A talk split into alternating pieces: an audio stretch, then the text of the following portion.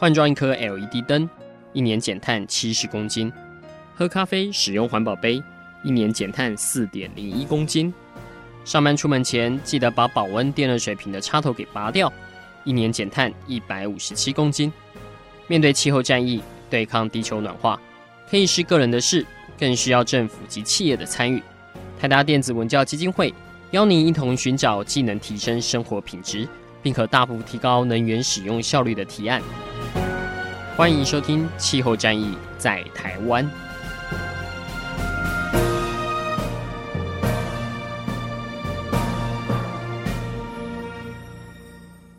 欢迎收听《气候战役在台湾》，我是主持人台达电子文教基金会执行长张扬前阿甘。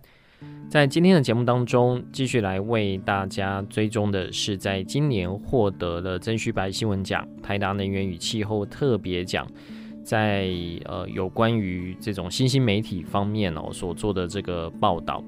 那在这一集的节目，我原本要访问的是我一个算老战友啦，就是他呃长期以来其实在环资哦一直担任主编的这个角色。那我们从呃大概在 COP 十三的时候就一直对于联合国气候会议这些的资讯哦，其实有做很多的交流，那也包括有一起出差几次的一个经验。那他在去年吧，还是今年，呃，卸下了主编这个角色哦，他另外追寻他呃人生的这个目标啊，他想做很多是个人在环境教育上面的这个推动。那当然，他也有带了一个新的在环境资讯中心的一个主编，叫做叶仁豪。那他们在呃之前就完成了得奖的这篇作品哦，这个的题目叫做《救赎还是浩劫？离岸风电时代的生态备忘录》。那主要是针对台湾现在全力在推动能源转型的一个非常重要的，呃，算是能源的选项啊，就是离岸风电。那到底离岸风电在整体起飞的时候，呃，对于台湾的生态环境方面，是不是有一些挑战？那在这些挑战上面，有没有呃一些可能达成平衡的一个可能性哦？那完成了这篇报道，那也获得了。呃，今年曾旭白新闻奖台达能源气候特别奖的一个肯定，所以在今天的节目当中，原本我们是希望瑞祥跟能豪一起受访的，那瑞祥因为呃一些缘故，他今天没办法来，所以我们今天就由呃环境资讯中心呃新任的这个主编叶仁豪来担大纲哦，来跟我们来谈一下，就是在这篇报道里面大概呃主要谈的是什么，然后另外是。关于离岸风电这一整块哦，在台湾以他们呃每天其实都有非常多的这些环境的讯息做分享哦。那在跟民众沟通当中，或者在跟不同的呃 NGO 组织、跟不同的利益方，可能是渔民，可能是。呃，其他在地的一些居民，那也可能是丰田的开发商，那甚至是官员哦，他们又是各自从哪些不同的一个角度来看待台湾这个看起来算是新兴的一个能源哦，也是未来呃台湾究竟能不能跟上国际的趋势哦，能达到二零五零碳中和这样的一个目标，一个非常重要的关键。我们是不是先请能豪跟听众朋友打声招呼？大家好，我是。环境资讯协会的呃，环境资讯中心的主任任豪，哦，所以不是主编啊，是主任。好，对，所以所以就是我我其实就是我们现在有主编跟主任，那那我今天其实是有主任的身份来跟大家做一下我们当初在做这个专题，还有后续的一些规划这样子。嗯，好，能不能先大概跟我们聊一下，就是为什么当初会有这样的一个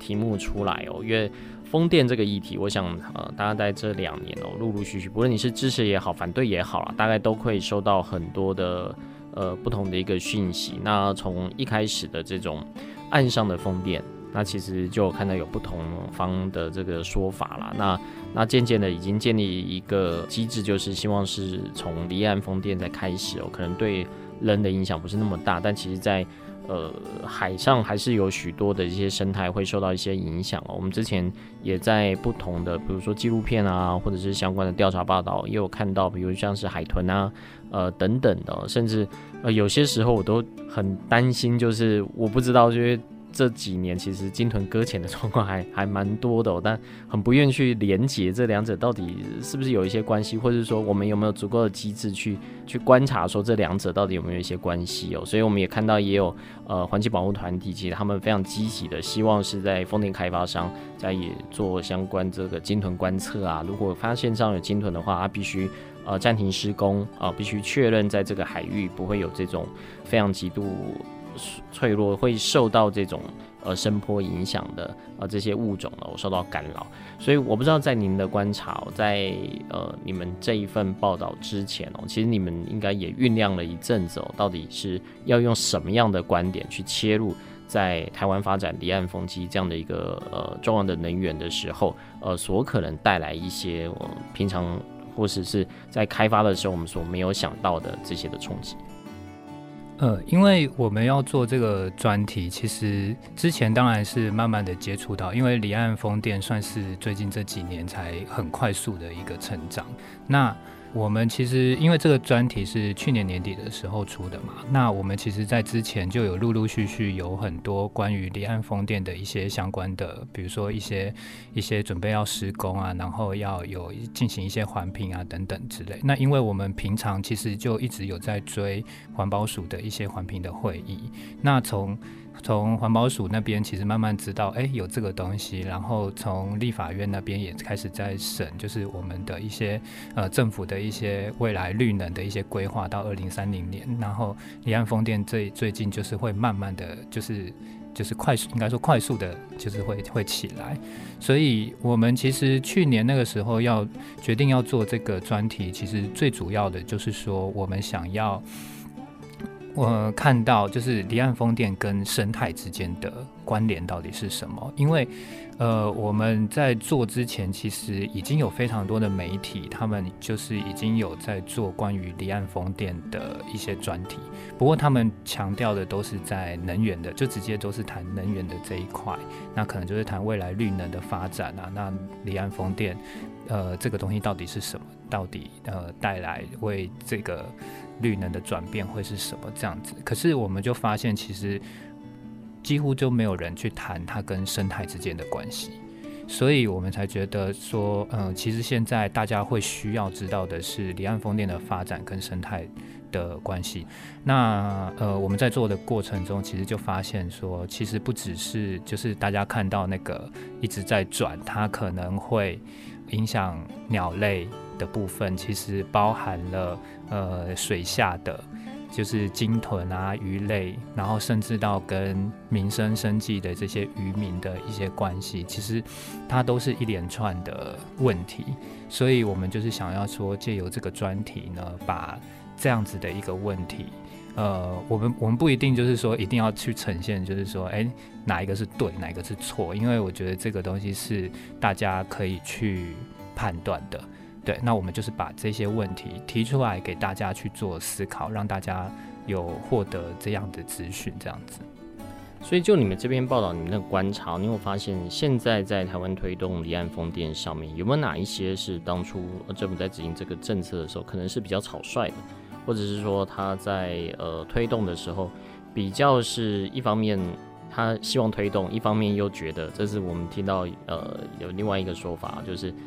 他会要求是开发商你自己去跟民众沟通，就他这边退居二线了，就你们自己讲好就好。那然后我最好不要把事情惹到我身上哦。对，就是我们有之前也有访问过不同的这个风电开发商，所以那也有听过，就是呃地方政府这个趁机的狮子大开口，就是要要什么样的一个回馈啊？但回馈并不是代表说不对，那只是说呃这些可能是超出他原先的这方面的一个。在预算上的一个编制啦，可是同步的，我们也看到了许多这种呃，实际上，呃。自己在当地本来就已经长久以来，可能父亲祖父就留下的这个船，或者是他已经做相关的一个投资，那的确是受到呃风电在施工的时候，呃可能会有相关的这些设备啊等等的，呃会受到相关的一个损坏或是受到影响啊，就是所谓的这些渔场啊跟风电的这个的呃开发的场域这方面重叠的一个状况。呃，我不知道在这个报道里面，你们大概是从几个方面来看的，比如说它是。有单纯从施工方面，因为施工期现在如果我们要冲的话，其实会大概有好几年的一个时间。那在看国外很多好的案例，可能都是施工后之后，他说他的龙虾呃跟这个风电可以共存啊，或者风电场是跟蛤蜊呃那个 oyster。这个呃科是可以共存的，但大概是就是施工结束之后了。那施工结束之后，另外一个冲击可能就是像鸟类的这些迁徙的一个路线会不会受到这个风机的影响？就是在你们当初切入的时候，是从因为现在还不是那么多的风机建起来，但陆陆续续已经越来越多。你大概是从哪几个方面来做切入？呃，因为这确实就像刚刚阿甘讲的，就是呃，我们从从它施工后的运转，到它施工前的一些一开始的设计，到到最初的环评等等，其实我们都有去做报道，在那个系列报道里面都有提到。那其实这部分其实可以从很多个方面去切入。那其实确实就像刚刚讲的，就是其实施工之后对下面的呃关于鱼类的这个部分，其实它是有助于。规划就是让当地那边的鱼可以被保育下来，就是或者是鲸豚等等的，就是因为我们在跟呃一些教授在在访谈的时候呢，其实他们有提到，因为其实那个底基那个。集装下去的时候，其实它会有，它就是类似一个人人工鱼礁的概念。那那人工鱼礁其实后来他们有陆续去去观察、去追踪，就发现说，哎、其实那边后来那边附近的生物生物量真的变多了。然后他们也希望就是借此来开始去推，就是利用风场的设置，其实应该算是一个半。半保护区的一种这样的概念，因为你在设风场，其实它就会相对上它是限制渔民去那边去做一些捕捞的嘛。那其实就是某方面来讲，它也是算是一个。保护区的概念，只是它不是那么硬的，叫做那个保护区。对，那所以其实，在这些海洋学者的的观点里面，就是在施工完毕之后，其实其实这些风场的部分，它其实是对呃，不管是底栖生物或者是鱼类、哺乳类等等是，是是有帮助的。那问题呢，就在于在施工的时候。所以现在大部分的讨论其实都是在这个施工的这个部分，就是他在打桩的时候，然后要投石的这个部分。所以，呃，我记得前阵子好像也才刚开过那个投石的，好像呃忘记是哪哪一家能源，但是他就是在在这个他在投石的这个过程中呢，然后就有提到，就是说呃那个。量还有那个范围是需要，就是环评委员提出说，哎、你还需要有更确切的数据。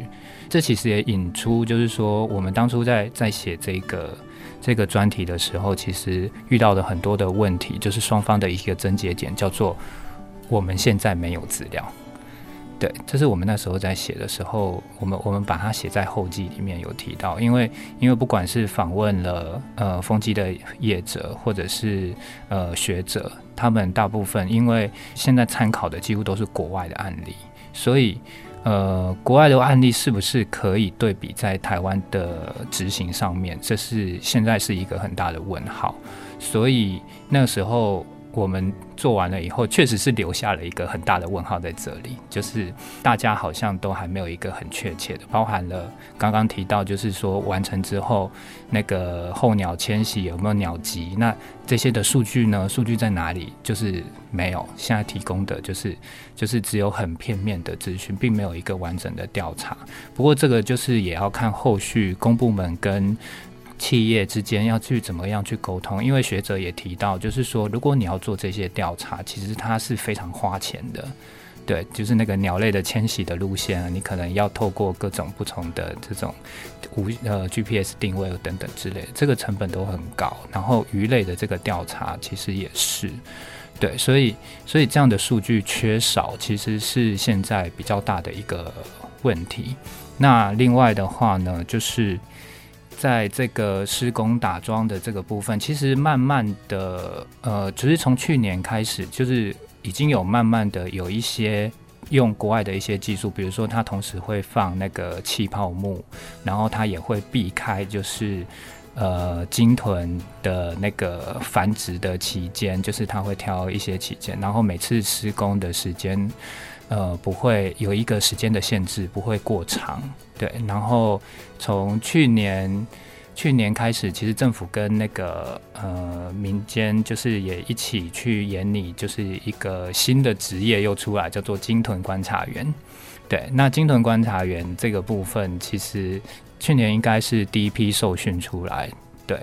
然后他们就是要用人为的方式去出海，要去准备要去打桩的时候，他就要去观测这这个附近有没有鲸豚的出没。对，那这是用人为的方式去观察。不过这些东西，它其实后续它都面临的也有一些问题，就是也有也有一些，就是最近的一些公听会里面也有人提到，就是说有些人觉得这些鲸豚观察员他们的专业度不，或者是他其实本身甚至他会晕船等等的，就是他没有办法好好的去观测到他这个东西到底准不准，就是也是一个问号。所以总归来讲，就是现在的问题是要去如何解决，要把这个。data 生出来，对，那这是目前比较大的状况是这样子。我想，不论是哪一个能源哦，在它要做推动的时候，当然我们还是要去想到各种不同的这些利益相关方哦。那有些利益相关方是不没有办法自己发言的，比如说像是鸟类，像是鲸豚，那这个时候可能会有不同的一个 NGO 进来，那希望从他们所观测的这些资料，那结合学者。但现在碰到一个很大的挑战，其实就是在资料上面的这个，等于是过往没有相关的资料可以做一个佐证哦。所以我们一直呃看到，在现在以一般的公民团体哦，希望能够推动一个叫做环色减贫的一个机制哦，就是让。呃，许多的这些争议，在不要等到问题发生的时候，然后呃去围场、去停工、去让整体的目标好像到时候又要调票，那到时候会影响的其实蛮大。可能在一开始就先把这些呃可能的一个状况来去做相关的一个排除哦。那这个在今年其实有几个的案例，比如说像是呃太阳能光电这些的一个热点，那现在呃包括。几个环团其实有尝试的跟这些呃绿能的开发商啊，就是提到这种候鸟迁徙的这热点，这些皮塘或者余温，呃，其实到底适不适合去盖太阳能光电？这个他希望有更多的一个讨论呢，也包括原本要大规模在余温上面盖太阳能的这一块的算是政策吧。那现在。呃，在公民团队呼吁要更多的这个环设减评的一个机制下面，现在是等于是稍微延后，让让有更多的时间来去做一个讨论。可我相信在呃收音机旁边或在手机旁边的，那大家对于这样的一个机制到底是怎么进行的，我这个可能会有些好奇。它跟过去我们所谓的公听会啊，所谓的座谈会啊，或者是更多的是这种说明会了。当然，说明会有些时候就是我说明了。然后就我也就要做了，好像你也没办法做什么事。到底有什么不一样的一个，呃，在政策决策上会有哪一些不同的这个作为？呃，应该先来讲一下为什么会有环色减核这件事情。就是呃，因为大家后来发现，其实如果一开始大家就直接进到环评的一个程序的时候，其实那那就已经进到正常的程序当中了。那其实，呃，环设检核这个东西应该是从公民团体这边提出来的，那也是参考了一些国外的案例。那国外在施工的时候都有一些案例。那环设检核这件事情呢，其实就是它主要是希望在环评之前，那甚至是呃有一些。既定要办的一些地方的公听会或者是什么，就是这些既定流程之前呢，希望有一个检核的机制。那这个检核的机制呢，其实它主要分成呃，应该说有三个部分，就是第一个就是资料的公开跟公民的参与，这个部分其实非常重要。然后再来就是有环境冲击的检核跟社会影响的检核，所以它叫环社检核，对。那这个部分呢，就是目前要大家公民团体在讨论的，其实我觉得非常有趣，就是说目前真的只只有像刚刚阿甘讲的，就是我们在湿地的光电这边，就是云林、台南那边、七股等等这些这些皮塘的这些湿地，目前只有这边有在开始用用环设检核的这个角度去思考，对，那其实都还限制在。呃，地面型光电的范围，就是还还没有到离岸风电的这个部分。现在的案例大概都是在谈呃地面型光电，可是，在谈的部分，就是大家也都是想说，哎、那我们就先试着乱看看好了。那经济部次长曾文生其实在四月的那个时候有有提到这件事情，就说，哎、我们我们现在要开始要来做这件事情。从政府部门确定要把这件事情纳入，可是他到四月那时候提出来之后，到现在其实就是后面也都没有声音，所以在所以他目前最新的状况就是在七月的一个立法院的一个公听会的时候呢，他有被问到了这件事情，然后他就有再次重申说，我们今年一定会做出第一个案例。对，之前就是都还没有一个确切的执行案例这样子。那我们大家也都还在看，就是那你的第一个案例到底要怎么做？因为现在也是十月底要十一月了，对，那这个是大家正在等待的部分。那这个是目前整个呃环设检核在在推动的过程，大概是到这边。但是呃，我们确实发现说。呃，环设检核这件事情，为什么公民团体觉得它很需要？就是因为如果假设从离岸风电的的这个角度来看好了，因为我们今天谈离岸风电，从离岸风电的角度来看好了，就是呃，它有非常多是真的要在环评之前要去推的事情，就像是呃渔民的利益这件事，因为今年四月的时候，其实。呃，云林那边的风场的开发，其实才刚好又遇到了这个，就是渔民他们有来北上来做抗争，然后他们就是就是直接说风电业者直接退出去，因为不管是补偿金的问题，或者是实际影响他们后续的一些渔场的作业，然后他们有遭到一些什么渔具的一些被破坏啊等等的，然后想要去申请这些补偿，但是这个问题就是凸显出其实。那个时候，如果有先做环设检核的话，有做好好的一个沟通，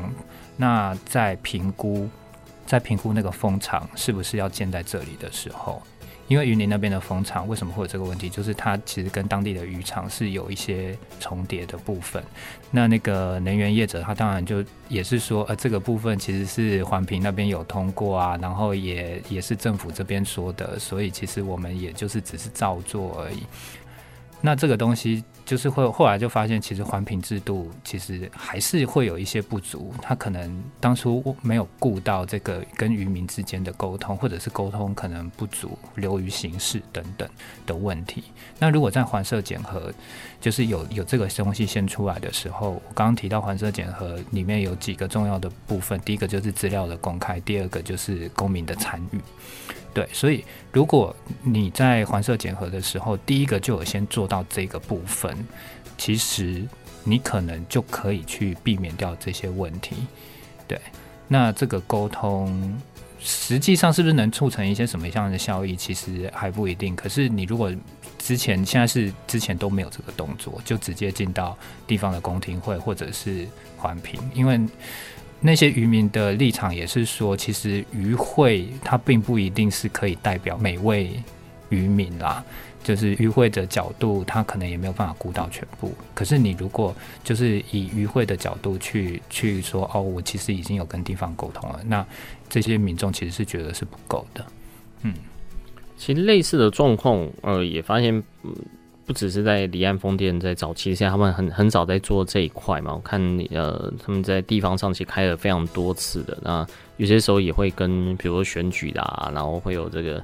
但这个我我没办法每每场都去啊，就就是给我看到这种相关的纪录片。然后你会看到，就有些渔民其实对这个是很反感的，他认为你直接来摸头，直接来发钱。对，那当然还会有人是呃，可能不是在渔会里面，所以他可能领不到这些相关的状况。可是实际上在这边受影响的，我想你这很难去用一个单一的一个组织去做这样的一个分类哦，因为我看到最近有关绿能的状况，也包括像是地热，呃，在钻井的这个的影响哦，或者是呃，同样应该也是太阳能光电吧，在部落里面分的不同派。那有的是支持，有的是反对。那后来其实造成一些撕裂哦。那这些撕裂其实让有许多前去协助的这些华文团，他们甚至都希望是，呃，如果还有其他开发可能的话，是不是那不希望说部落因为这样一个呃原本应该带给部落更好的这些未来的，结果反而造成他们族群上面的这样的一个冲突。那实际上执行环设减坪之后，这些问题都会解决吗？它不会还是有不同的这些，我就每个人都都会想到，可能我这边会受到影响，可能有些影响是我没有想到，我看到别人提我才知道，或者是有些时候又会变成是啊，是不是北部来的人来来出的主意，或是呃我们呃在地的可能没有想到，然后或是这种比较错综复杂的，那另外又有不认识呃地方势力啊，或者是政治的这些角力在这里面哦啊。所以类似这些，其实一定会非常复杂，是不是？透过这样的一个机制，呃，还是说它能够避免说哦，那块地就不要碰，因为题材太复杂了，就是碰的话，就是对于整体的一个相关的这个进度，呃，一定会会受到一些影响哦。但是我不知道在这个检核的机制里面，它其实看起来是促成沟通，但其实不会有什么决议，对不对？或者是说它让更多的。呃，可能会在未来在议题竞争上面，大家可以预测到，可能这几个议题会被提出来。呃，包括在环评上面，当然可能是比较专业的一个检视。那其他的有关在社会议题的，或许在这上面是没有关注到的。那可以让更多的人知道说这个议题未来可能会出来，所以使得在整体的开发更符合大家所需嘛。就是说，呃，这样的一个检核的一个机制，到底能够促成什么的达成？呃，因为就是其实基本上环设检核跟环评最重要的不同，就是说环设检核它要在开发申请之前就要先进行。那在开发申请之前，它要先进行的话，就是业者跟政府他在选择他的施工的区位之前，就要先透过公开的资料啊、图资的这个套叠等等，它来避开一些比较敏感的一些争议的区域。对，那在在这个过程中，就是要积极的落实资讯公开跟民众参与的这个部分。所以，其实在这个东西提出来之后，其实不管是民众或者甚至是业者，他们其实都是蛮认同的。因为，因为业者的角度，他当然会觉得说，我我是站在开发的角度，我是有我的这样子的想法。那那我规划的，这是我的规划嘛。可是今天如果有一个生态，就是环设检核的一个机制出来的时候呢，它其实它应该会透过假设，就是有有一个公正的第三方，它来做检核，那它来做一些相关的调查，那这些资讯的公开是其实是也是有助于这些业者他们在规划的时候可以就。直接避免掉一些敏感的区域，所以其实业者也是对这件事情应该也是乐观其成的。就是我们知道的资讯大概是是这样子，没有错。那环设检核在这一块，我觉得它最重要的真的是呃公民参与的这个部分，因为确实就像阿甘刚刚提到的，像是台东资本的光电的议题，或者是呃旗鼓的的那个盐田光电，或者是那个。桃园的皮糖，其实，呃，这些东西就是后来，后来我们现在会有这么多的争议，就会发现说，其实没有跟当地有一个很好的沟通。对，那如果有透过这一套机制呢，让让这个沟通可以比较顺畅，而且它是它的前提就是我们要有一个完整的资料，资料是公开的。对，那大家都在看到这个资料的时候，大家就可以有一个比较。假设比较理性的一个讨论，那可能就可以在进环评之前，或者是施工单位在规划之前，就可以有一个比较好的共识。对，那现在可能就比较不会有这些问题。所以有点像是呃，把一次要出的疹子 出完，就让大家知道说，呃，大概可能有哪一些是呃，让大家一起想。然后当然是对社区来说有这样新的一个机会，但是如果这样的机会对他们来说反而是梦魇的话，呃，事前都让彼此都能够了解到这样的一个状况，我想是在这一整套机制上面来推动。可是以目前已经呃开始准备要开发这些状况哦，嗯。这个时候，如果已经没有这套机制，因为这个可能是对未来后续，当然在台湾不论是二零二五或者二零三零的目标，这个离岸风电相信还是扮演一个很重要的角色。可是，在已经开发的这些状况下，那呃，到底还有哪一些的方法能够让整体的一个冲击降到最低？我不知道在这份报道以及在这份报道之后，等下大家也过了将近一年了，你有没有看到一些呃？改进或者是一些不同的一个方式在进行哦，因为现在大家呃可能期盼的是明年呃可能在风电整体的发电量基本上上跟今年比会倍增，然后每年会增加一个 gigawatt 的这样的一个情况。那如果在这样的一个情况下，就是这些都已经是确认，而且可能还会有一些新的议题出来，这时候双方不论是开发商，不论是政府，那甚至是呃我们。一般的公民团体，特别是生态保育的团体哦，特别专注在呃，比如说像白海豚啊，比如说像是在渔民权益方面的，那他们可以透过一个什么样的一个方式哦，在是不是都都只能透过抗争，都只能透过丢鸡蛋的这样的方式去解决，在目前所看到他们认为自己在权益上面受损的这一块。呃，因为其实这个专题从去年。出，去年年底出了之后，就是今年的一个进程。我刚刚提到一个比较现在最多人关心，就是透过环设检核的部分嘛。那从四月那时候开始要做，说呃台湾这边应该要有第一个案例。那那当然这是现在还都还在地面型光电。那什么时候可以套到 离岸风电的的一个实施的方式，可能还不确定，现在都还没有答案。那我们其实。前阵子有出一个系列的报道，是关于新风场环评的前哨战，就是在讲，呃，明年其实有有大概有十一座总容量超过十七吉瓦的新风场要要开始进到环评的这件事情。那其实在这里面其实也有提到，因为在在四月底的时候，其实呃。环保团体有跟立委有联合召开，呃，叫做离岸风机开发与海岸生态保育的公听会。那在这个公听会里面呢，其实讲到一个很重要的重点，就是说我们希望把这个相关的资料，就是环团希望就是，就像我们上一次提到的，去年提到的那个专题提到最大的问号，就是这些资料都没有。所以在这个四月底的公听会的时候。重点就摆在这，是说，那我们这个资料到底要不要生出来，要不要做？然后其实有参考一些国外的一些一些生态的监测的一些指引啦，然后也有也也就是范围也涵盖了很多，就是包含了鲸豚啊、鸟类、底栖生物、鱼类、水下噪音等等的，就是五大类。那到现在应该已经有一个初步的成果，但是其实。生态的专家其实，大家对于这一个报告的一个最大的问题，就是说，那个报告是不是要有统一的一致性？因为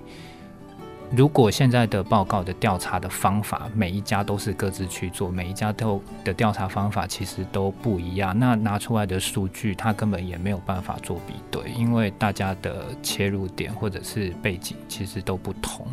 所以这个问题就是现在呃正准备要去解决的，就是如果我们要好好的去评估，或者是要设立一个标准，比如说比如说候鸟迁徙，然后然后什么时候应该要停工，或者是什么时候应该要打桩等等的这些东西，之前没有一个属于台湾自己的资料，那以现在的模式是。各个厂商他们自己去调调查，那这个东西它会诊的可信度，它就会是一个问号。所以现在大家在推的就是说，希望可以把这些资料是不是有一个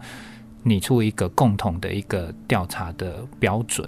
然后大家来符合这个标准去做调查，这样子大家的资料才会是一个公平公允的一个状态。对，那所以在这个部分，其实环保署现在的技术规范或作业准则，其实有一些相关的规范了啦。但是现在的一个海洋生态技术规范，其实是在二零零七年，这十三年前，是非常久的。所以他们现在也开始在规划，就是新的新的东西。那环保署今年也增加了所谓的环评调查原始资料上网，就是要为了要增加这个海洋海洋生态基础资料。然后也是为了缩短这个研究的时间，所以现在的公部门开始慢慢在推，就是希望有先叫大家把这个原始的资料先先丢上来，对，因为过去的其实都是一个经过分析的资讯，而不是原始的资料，对。那那现在就是希望要借由政府在请开发单位，如果你要送你要送环评之前，你就要先提供这些原始资料。这些原始资料是大家都可以看得到的。那借有这样子的方法，其实就可以先拟出一个大家可以去做比较，或者是可以去做讨论的一个一个方式，这样子。其实我们看到现在几个，比如说以海岛型国家来说了，那在英国它是全世界风力发电装置容量目前是最高的。那他们预计到二零三零年。整体的这个政策目标会提高到四十个吉嘎瓦。那台湾现在是二零二五年是要占到五点七个吉嘎瓦了。那另外一个就是日本，日本现在二零五年要达到碳中和，那他们在风电上面的角色扮演其实非常吃重，大概会到九十个吉嘎瓦。那这个是以装置容量来看，所以呃，不论是英国，不论是日本哦，这两个或许是在跟台湾呃，我们不能说它地理环境是类似啊，这样可能在相关的这种开发上面，可能开发商是类似的，对，就是大家在进行刚不论是像是环设减频，或者是在跟在地民众沟通，然后以及它技术的提升对于生态的这个冲击等等的，就。可能面对条件不一样，但它应对的方式可能是雷同的。我不知道在这一块，呃，就您的观察，现在因为这种开发商其实大部分都是属于这种国际的，呃，算是这种比较大的能源公司来做这方面的一个投入。他们对于接下来在台湾离岸风电这一块，跟呃，在不同的这种 stakeholder 在讨论上，跟传统你们在看到这种呃。就是台湾传统的这种能源产业啊，等等的，有没有什么不一样的地方，或是您觉得这一块反而是在或许在未来，因为我们现在看到很多的太阳能开发商其实是属于比较小型的，呃，这个彼此是可以做一些交流跟学习的，因为除了像是风电以外啊，呃，其实在台湾包括还有地热啊，包括还有其他的这些能源的一些可行性，这些将来如果都推动的话。当初就有蛮多人会担心说，这是台湾土地的这个浩劫哦。那的确，你如果没有好好管我们的农田，我们的一些栖地就会呃受到这些伤害。但是如果双方能够呃有更好的这些规范的话，那不论是在栖地，不论是在我们能源绿能那个占比上，都能达到双赢的这样情况。这有没有一些你们在做呃，包括这篇呃得奖的一个报道，或是你们接下来在一整个观察？就除了我们看到有抗争，那当然环资这边很关心这方面的议题啊。包括上次云林那一篇，好像也是你们率先呃对外披露的。对，那类似这样的一个讯息，有没有哪一种模式？您觉得是呃，在目前你们所看到的一个状况，可能在台湾未来是比较好的一个方式，可以来做进行的？呃，我基本上会觉得，第一个当然是民间跟政府之间的沟通，这是非常重要。然后地方的声音是一定会一定要被听到的，因为现在地面型光电的问题，主要的争议大概都是因为这样。但离岸风电的问题，主要是它比较像是政府跟企业。开始下来，然后到民间的参与，感觉是就是地方或者是环团的感觉比较没有那么的呃快速或者是直接，可能是因为它就是 它是离岸，跟大家的生活没有那么的直接的关系。可是可是当建出来了以后，才会发现说，哎，它其实真的有影响到我这样子。但是这是我也是有觉得，像是呃地面型光电的这些，或者是除了离岸风电的，像是你刚刚提到的地热等等的其他的一些发电的方式，其实政府我觉得最近在谈的是相对上是比较小的。当然，那个地面型光电这一年都还很热啦。但是像是陆地型的风电或者是地热等等，那其他的一些发电的方式，或者是其实我们就是环团一开始在推的很多的，其实是像是公民电厂或者是屋顶型光电这件事情，现在几乎都已经很小，那个声音已经很小了。对，那现在就是我觉得那个比较重要要去解决的问题，确实是制度上面的问题，就像地面型光电、小光电的问题。它其实就是当初在一开始规划的时候，其实没有想象会发展成这样。就是小光电，它只要只要一个非常小的规模，然后大家可能觉得，哎，这可能没有什么影响。可是后来发现，大家都用这样的方式，结果整个山坡上到处都是小光电。后来发现，哎，不行，哎，好像 好像这个问题很大。对，所以。在政府再要去划设这些，就是在这些考量之前，是不是真的有要有跟呃地方的民众，或者是跟呃环团可能有好好的沟通？我觉得这一块可能是呃后续要去发展，像是呃一些光电的设施是这样子的规划。那离岸风电的部分，我自己是觉得比较比较少会有这样的问题，它的问题都是在。因为现在已经规划到第三阶段了，对，然后已经到二零三五年的一些相关的期程都定出来。那这些东西你要说他已经定了，就是也也是，就是他连那个什么时候要要做哪一个风场，这些其实都有在想。那也有开放一些，就是就是让让这些业者要要赶快要要去要去整哦，就是下一个阶段是是我要开放。比如说，现在在谈的明年度的那个环评，其实就是下一个阶段要有十七个 gigawatt 的一个开放。那现在就是有很多的在申请。那其实之前遇过一个状况，就是环保署有有那种一天审九个环评的这种案例。那其实那个时候发现说，这个其实是一个问题，因为那个时候就变成申请的案件数太多了，大家其实会质疑，就是说，哎，你你这样子一天审九个，你到底真的有没有好好看？根本就不知道，所以大家很害怕会有这样的情形会再次发生。所以我觉得在那个沟通的过程，或者是在安排的那个过程，其实都是要再好好的重新的检视。对，这个是呃，目前看到离岸风电的部分跟一些其他的绿能的发展的一个差异度，我觉得差在这边这样。好，我们二零二五是五点七哦，那现在要省的是十七哦，那也是三倍的哦，所以我们当然不希望说呃。呃，现在的状况是被三倍的状况，比如说包括鲸豚的受到这些影响，或是渔民的权益哦，所以在这之前，能不能有一些呃，刚刚提到不论是环生结合这样的一个机制，或是更多这个利益方，或更多跟地方的一个沟通？当然，呃，目标上大家都是希望能源转型，但我们并不希望说因此，因为你是绿人，所以你就不顾其他在生态上面的这些影响哦。毕竟这些都是我们共同。在台湾这块岛屿上面，我们要呃一起来生存哦。那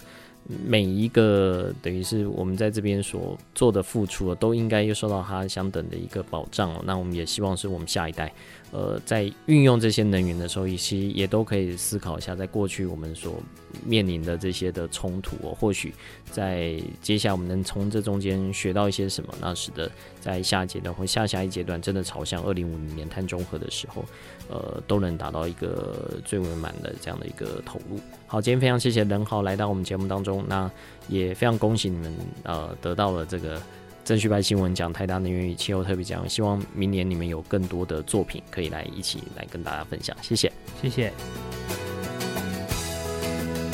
以上节目由台达电子文教基金会独家赞助播出。台达电子文教基金会邀您一起环保节能爱地球。